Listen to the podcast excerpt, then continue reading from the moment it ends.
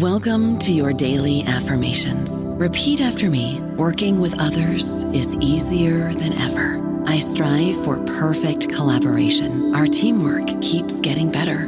Yeah, affirmations are great, but Monday.com can really get you the teamwork you desire. Work together easily and share files, updates, data, and just about anything you want all in one platform. Affirm yes to start or tap the banner to go to Monday.com.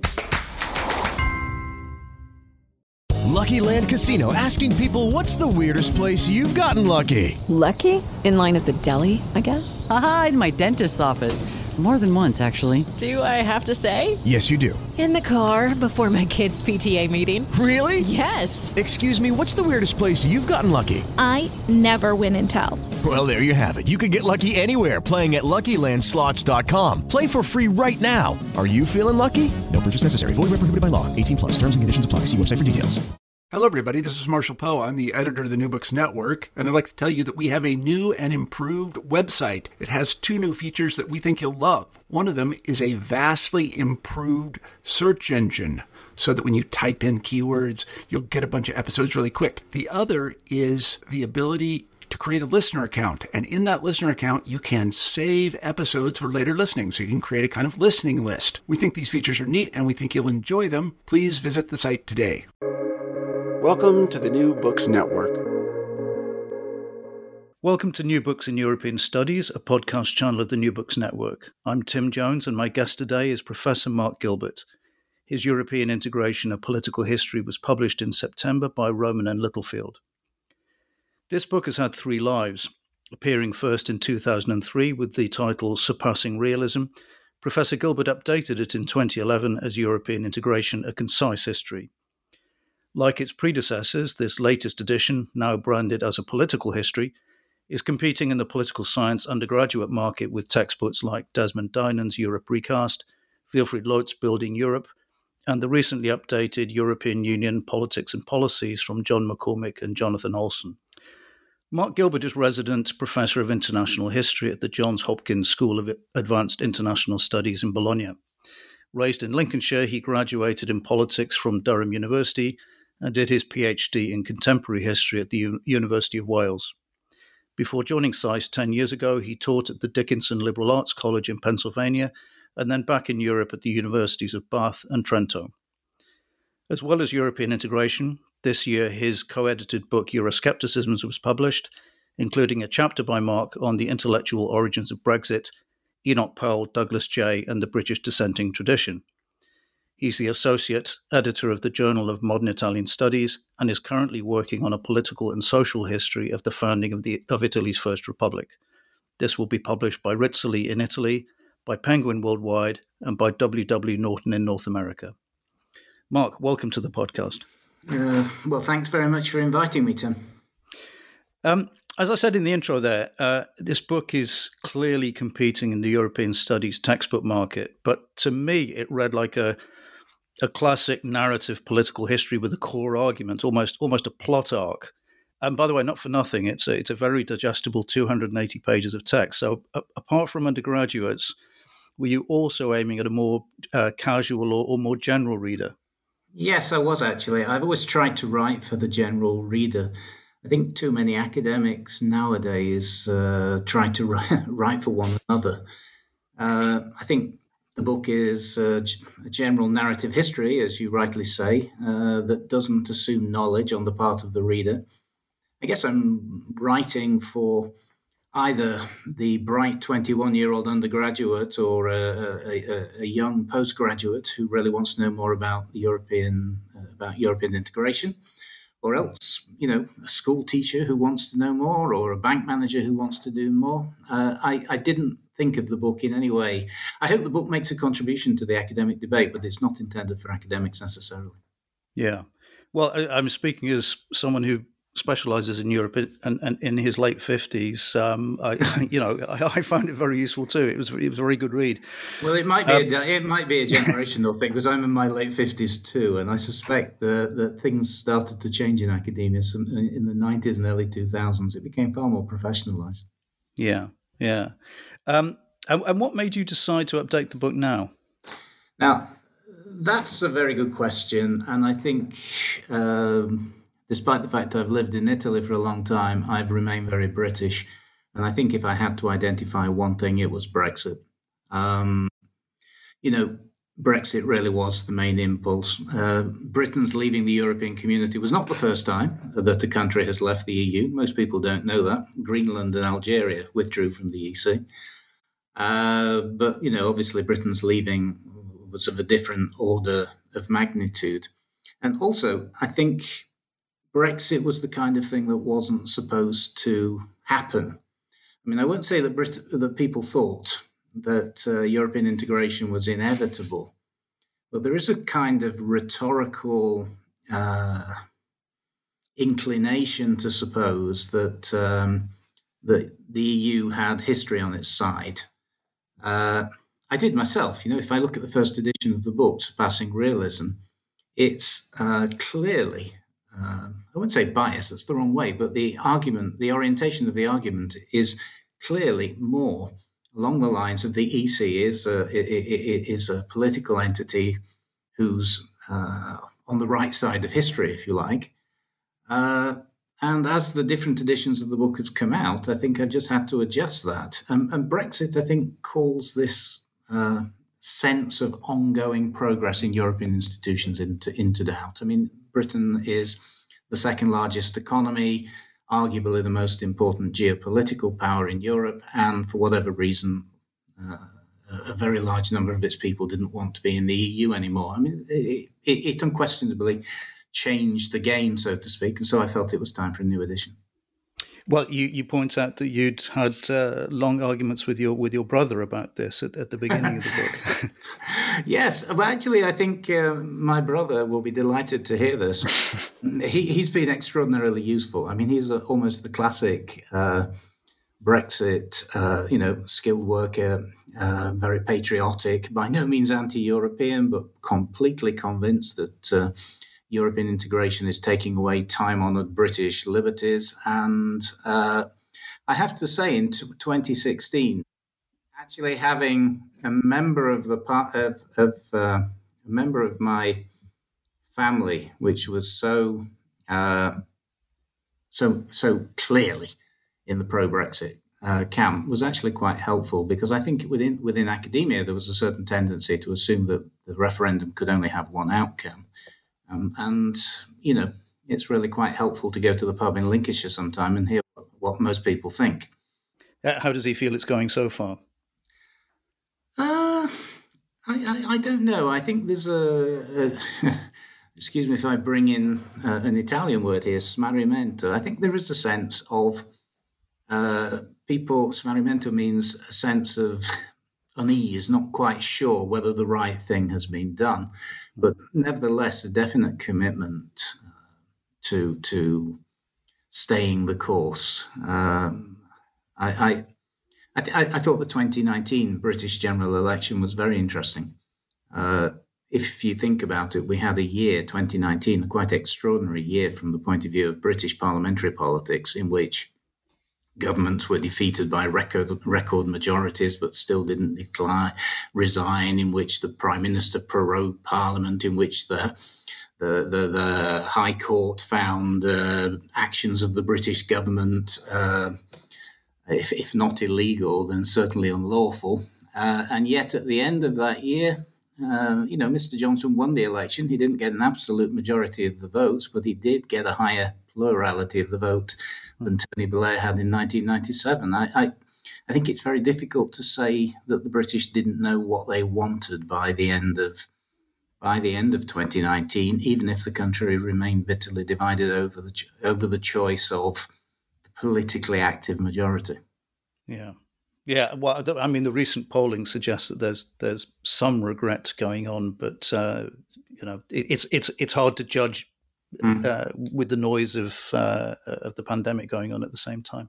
Absolutely. Um, yeah, I mean, I, I, I, mentioned there that there was there is this core argument to your book, and and you you you sort of touched on it there, I think, which is this idea that um, previous histories of the European Union you, you, describe as being the last redoubt of Whig history, with uh, mm.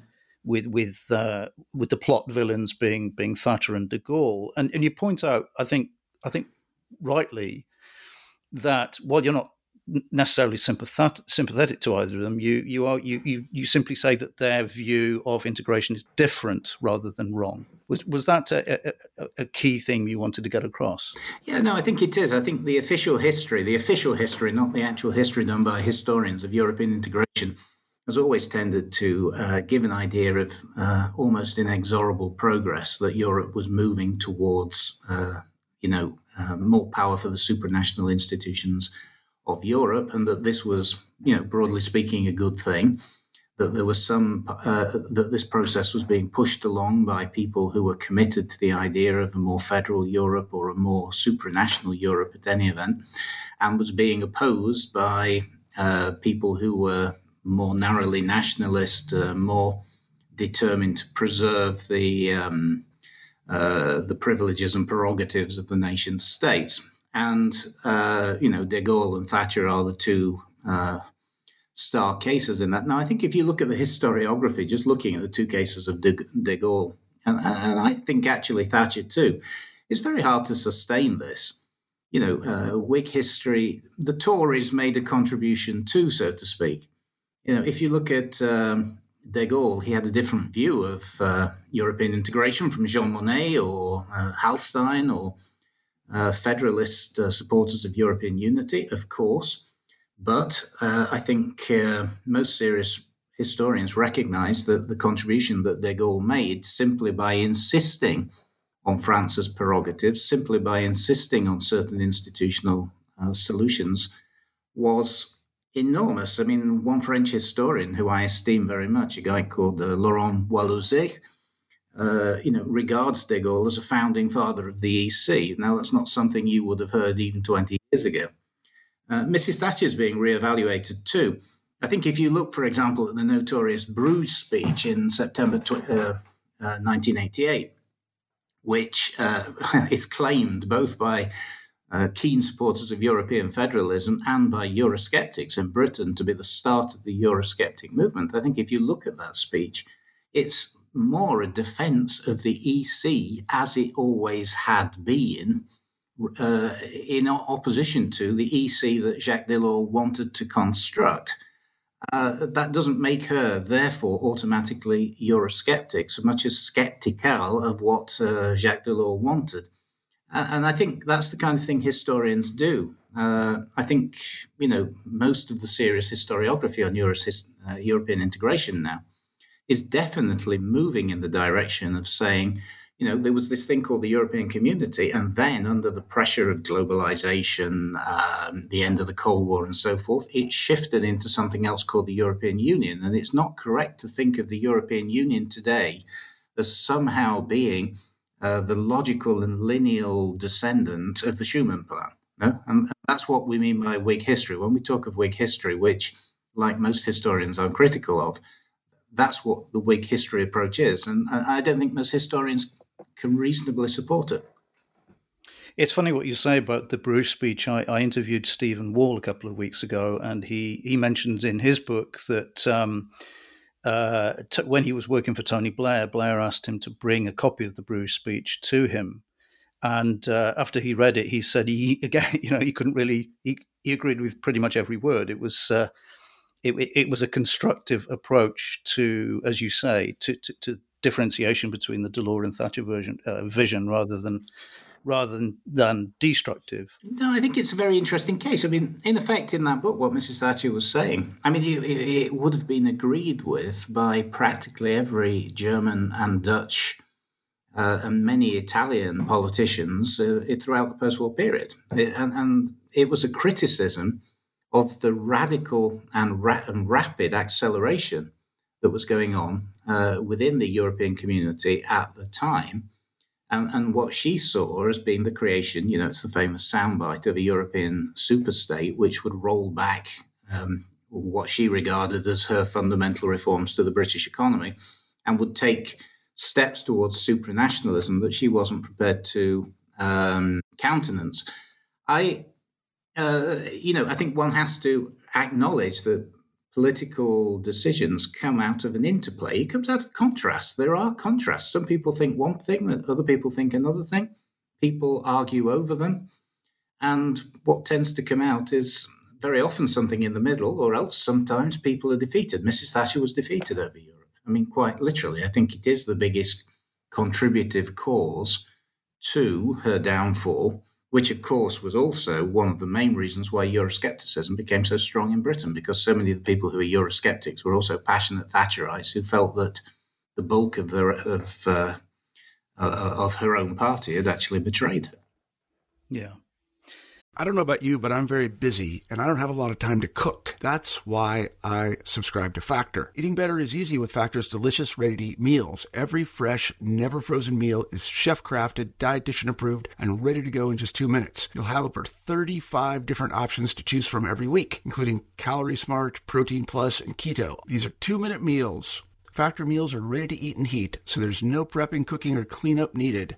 They're flexible for your schedule. Get as much or as little as you need by choosing your meals every week. Factor is the perfect solution if you're looking for fast, premium options with no cooking required. Sign up and save. We've done the math, and this is important. Factor is less expensive than takeout, and every meal is dietitian approved to be nutritious and delicious. Head to factormeals.com slash NBN50 and use code NBN50 to get 50% off. That's code NBN50 at factormeals.com slash NBN50 to get 50% off.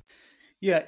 I, I, mean, in your in your chapter on on Thatcher, you um, you you point out something uh, that I think is very significant, which is is about the Single European Act. That uh, you know, as you say, that during her career in uh, in Number Ten, she was resistant to things, but she was also pro- proactive. And I've got a couple of quotes from the book here where you say.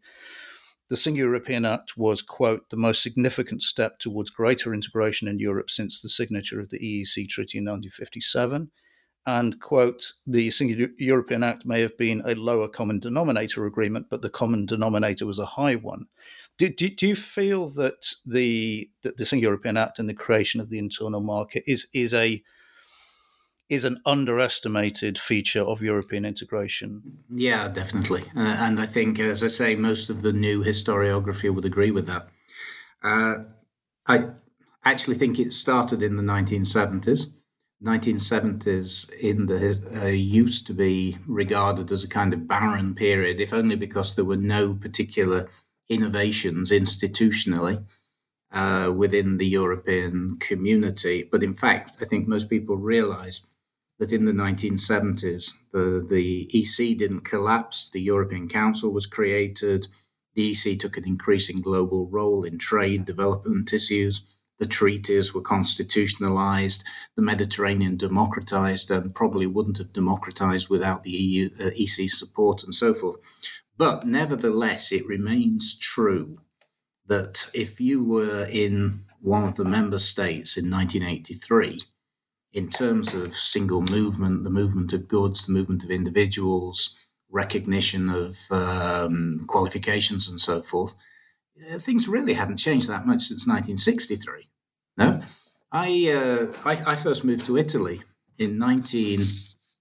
Excuse me if I give you a long answer on this, but I think it's to give a it's quite good to give a concrete illustration. I, I first moved to Italy at the end of 1986, uh, and when my wife and I wanted to go to uh, visit my family in England, we had to get in the car and drive to the Brennero, where the Austrians checked our passport. And we had to use shillings until we got to Kufstein, where the Germans collected our passport.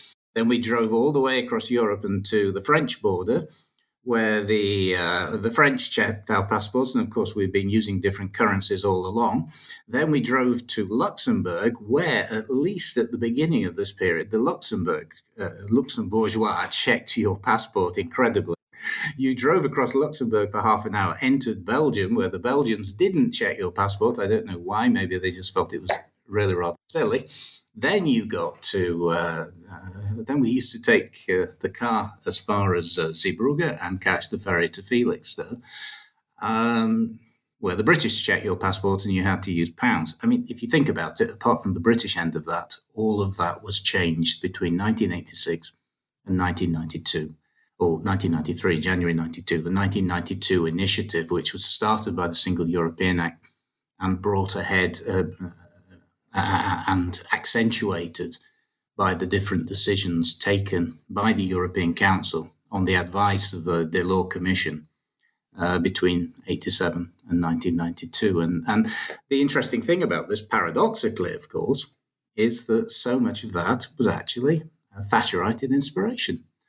Uh, Mrs. Thatcher wanted the single market. She was prepared to even give up uh, Britain's veto on literally hundreds of different line items that she once upon a time could theoretically have vetoed uh, in order to get the single market. Uh, Mrs. Thatcher, from that point of view, took a very strong position on the centrality of the single European Act. She just didn't want a super state. Uh, she says somewhere, I can't remember where, maybe in the memoirs, she says somewhere the single European Act was kind of clearing the ground, but she didn't want to see a super state erected on top of it. Uh, uh, she, she, she saw it as being an open space in which countries compete. Now, you know, you might say that's wrong, but it's not obviously one is not obviously more European or pro-European or anti-European than another. Uh, and, and I think she just had uh, very much a uh, the, the, the, the, she definitely in the case of Margaret Thatcher there was a, a preference for um, an intergovernmental market-based solution to to Europe's future. In the case of Delors, there was definitely a more centralizing, perhaps more administratively centered. I suppose, in a way, it's a difference between the British uh, and the French approach to political economy. I, I, wouldn't like to push that, that that too far, but I think there's some truth to that. Do you, I mean it certainly certainly wouldn't have happened as quickly, but do you think Europe would have got to an internal market uh, even without her and without Arthur Cockfield? I mean, is it something Delors would have cottoned on to in any case in order to get to his ultimate target, do you think? Yeah, I think it was probably necessary now because you had the enormous debate about eurosclerosis. You had the ongoing process of um, the ongoing process of globalization, what we call globalization now. Uh, we take it for granted, but of course, it was starting in the 1980s. The uh, pressure on the, the need for Europe to ensure that its domestic market was larger in the face of growing competition. I, I think it would have taken longer, but it would have happened, I'm sure. Hmm. Yeah, coming back to de Gaulle, um, the other thing that uh, I got a better understanding of from reading this book was the the intellectual origins of the kind of European policy carried out by people like Chirac and Sarkozy. Because I I, I was always confused by the mixture of what appeared to be what appeared occasionally to be a sort of federalist ambition, but then stepping back um, to on on on core issues, and your description of de Gaulle's thinking around that put that in, you know put that sort of Gaullist tradition of European policy making into much more context. It made it more understandable, I think. Yeah, no, I think uh, de Gaulle's vision of Europe was uh, a way of reinforcing France. Um, and France would have been, you know, primus inter pares as um, uh, when it came to making the big political decisions.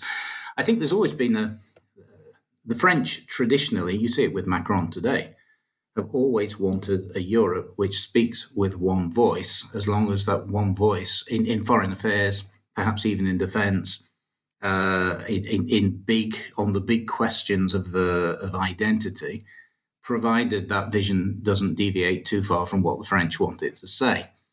Uh, and I think uh, Germany has always been a balancing uh, a partner in that. The the Germans have typically tended to support greater European self affirmation. They've tended to allow, to some extent, the German lead until the last 20 years or so, where it's really become impossible because Germany has just become, relatively speaking, so much more important.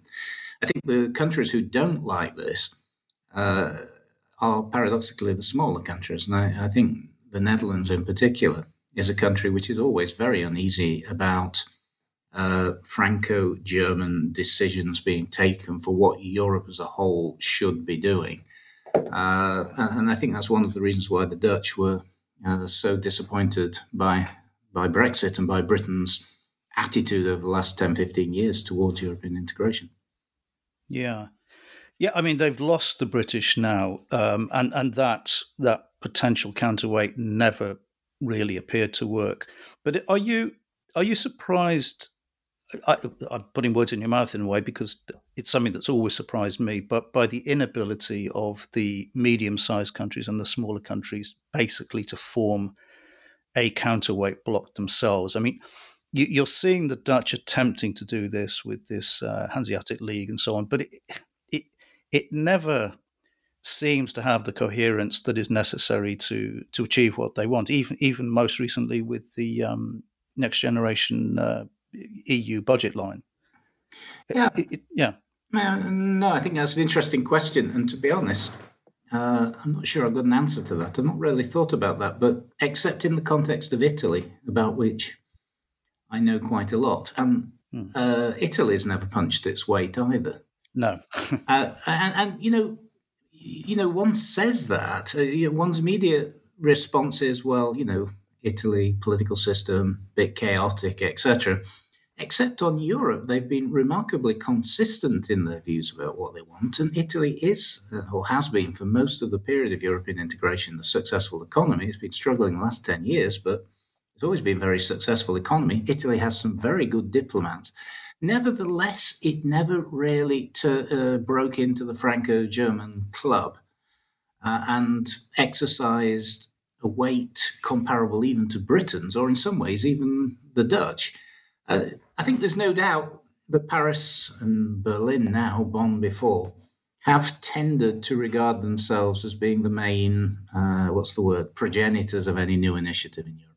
Uh, it, it, I don't want to say the EU today and the EEC before it was a Franco German uh, club. That would be radically mistaken. In fact, one of the things that you know, we talk of a democratic deficit, deficit in Europe, but one of the things actually which the European community brought to Europe was the fact that it brought greater democracy between the countries of Europe.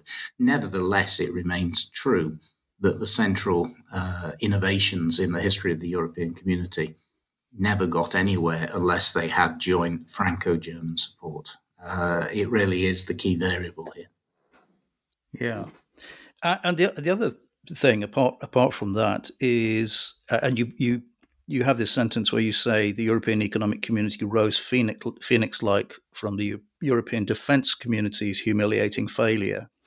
Do you think this is a typical pattern of the EU's development? Uh, you know, the Lisbon Treaty coming out of the constitutional treaty failure, the ESM and the fiscal compact coming out of the debt crisis, and now this huge next generation EU uh, budgetary package coming out of the pandemic. It, does it require not only Franco German um, alliance, it requires crisis to be to be for the EU to be creative. Yeah, I think a lot of people have said that. I mean, I could add to your list probably the biggest single case of all this, which is the uh, creation of the European Council in 1974 as a response to the failure of the communities in the uh, of the community in the early 1970s. I, I don't think there's any doubt that the European project is extremely resilient, uh, and that's because the uh, big European countries uh, have invested so much in it. Um, uh, that, of course, is one of the reasons why Brexit became is such an interesting development.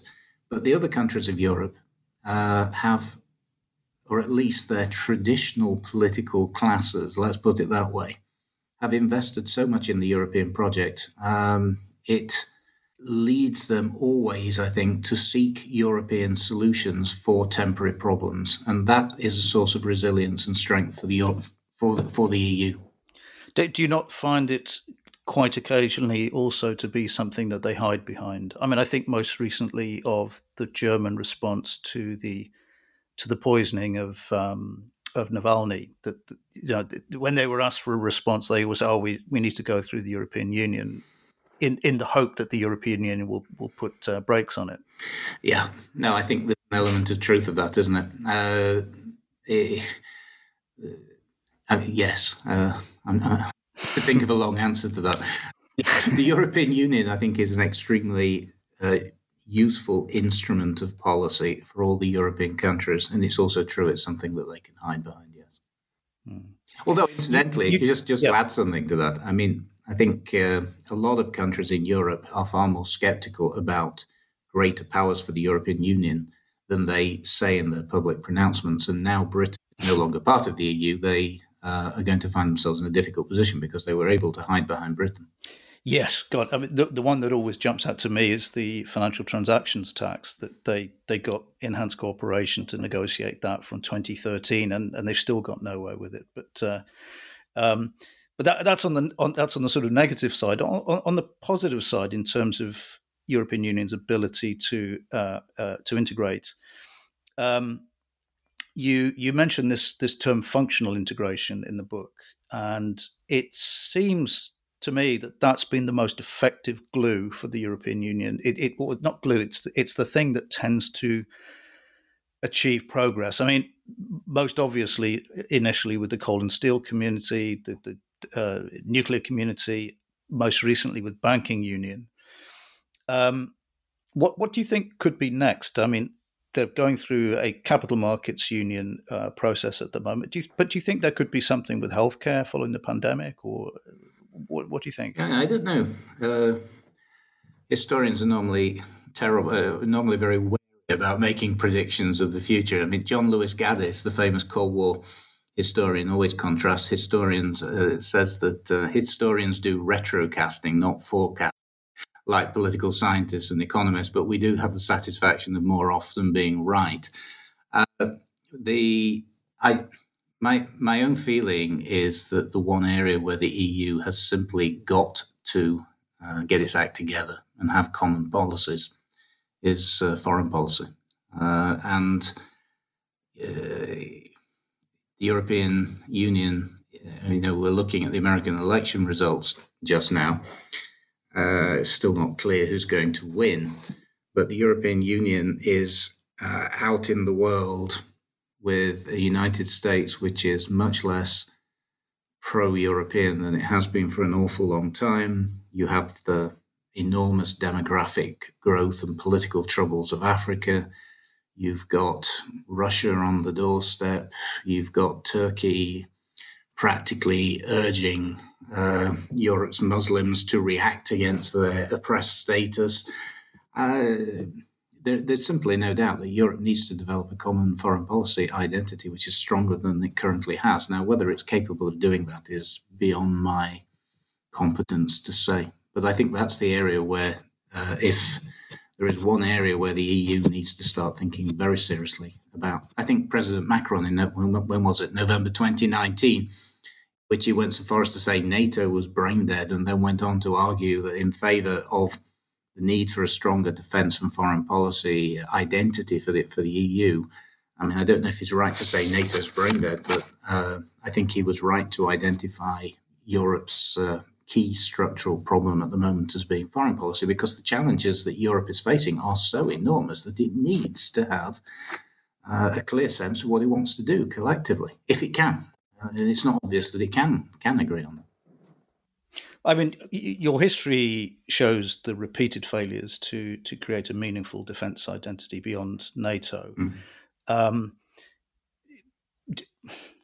do you think the problem there is simply that as long as NATO exists, um, a defence, a, a, real meaningful defence identity, isn't required beyond what is required to protect the Schengen area? You know, mm. the, uh, the Frontex, coast guards, and so on. That there isn't actually a need for for the European Union to project power?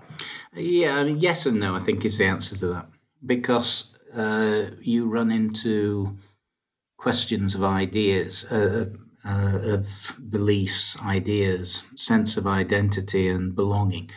Uh, there are a great many people in the EU who are passionately Atlanticist. Uh, you know, the Dutch spring to mind in this respect. The British did. You um, you have countries like Poland and the Baltic states who, frankly, do not believe their European neighbors are a, a guarantee against Russia in the same way as the United States do. and also, I think you have another uh, more cultural uh, issue at, at work, which is, you know, for so many European states, the European Union is supposed to be about not being a great power. It was the thing that people were supposed to have turned their back on. I think of Germany and Italy, both of which have constitutional provisions against ever going to war. Uh, and it, uh, European, I think that's why when the European Union tried to develop a foreign policy identity, it was always in terms of, uh, you know, the neighborhood policies, the um, uh, spreading European values, um, the uh, projecting soft power rather than hard power. I, I, I, find it very hard to believe that the European Union can carry on like that. Um, that's just my opinion, but uh, I, am a historian and not a uh, not an expert on modern security policy. But I find it very hard to imagine that the the EU can carry on without a real foreign and defence policy in the future. Mm. And it's this has been one area in which really extraordinarily little progress towards any kind of supranationalism has ever been made. I mean, you can bring out things like the Iran deal, you can bring out things like development policy and so forth.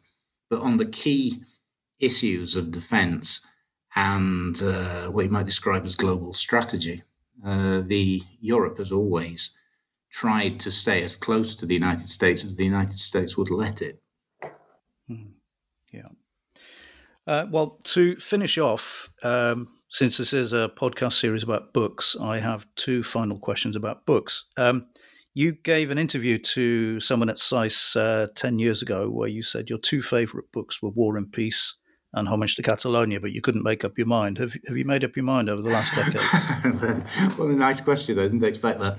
Uh, no, I haven't. Uh, I, I, my, uh, I don't know. The idea of Orwell, that marvelous picture, Orwell. Uh, I think unconsciously. I don't think he was trying to consciously draw a picture of uh, uh, of uh, honest George uh, in the intricacies of Spanish politics, risking life, trying to kill somebody, pretending that he's an incompetent soldier, where if you read between the lines, he quite clearly was a very competent soldier indeed, striving for honesty, striving for. Uh, no, I, I, to me, it remains one of the greatest uh, pieces of reportage that's ever been written. I mean, I've got a Spanish friend who, you know, who, who says exactly the same thing.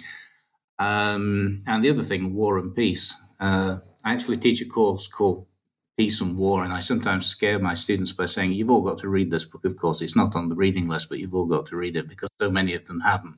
It seems to me to be uh, something I find, uh, you know, sad, verging on tragic, that people don't sit down and read these great classics of the 19th century any longer. Uh, uh, War and Peace, I think you just get lost in it. I don't know what your reaction was when you read it for the first time, but for me, you're just there and you're lost in. I mean, the guy somehow manages to create a real history, and you feel like you're uh, an observer in the middle of it. I, I think it's a wonderful book.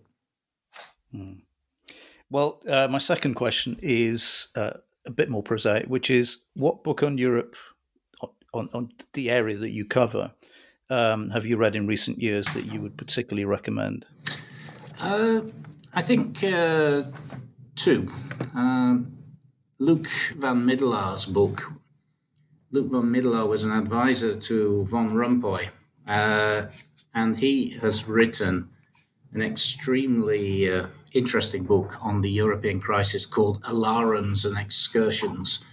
I'd really recommend you to to interview him and get him talking about that. Alarums and ex- Excursions, improvising thought politics on the European stage which is about the role of the European Council and how the European Union has been able to cope with some of the crises of the last 10, 15 years as a result of the uh, European Council.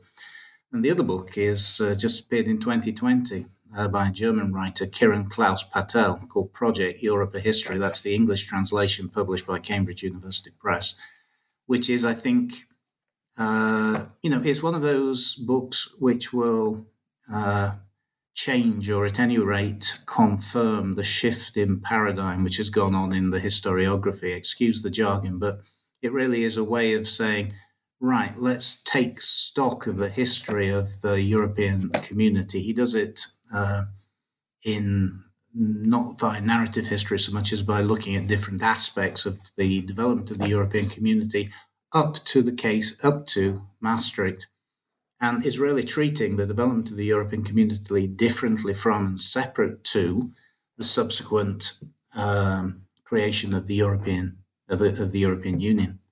Uh, I think those two books really stand out. I think for uh, for the sophistication, but also uh, the readability uh, that they have in bringing uh, European integration to life and and uh, raising important questions for us to think about. Right. Well, today, Mark Gilbert and I have been discussing his European Integration, A Political History, published in September by Rowman and Littlefield. Mark, thank you very much for coming onto the podcast. Well, thank you, Tim. It was great.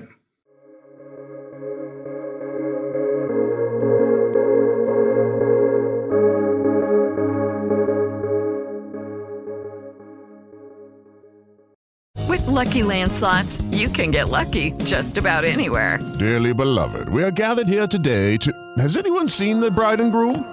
Sorry, sorry, we're here. We were getting lucky in the limo and we lost track of time. No, Lucky Land Casino, with cash prizes that add up quicker than a guest registry. In that case, I pronounce you lucky.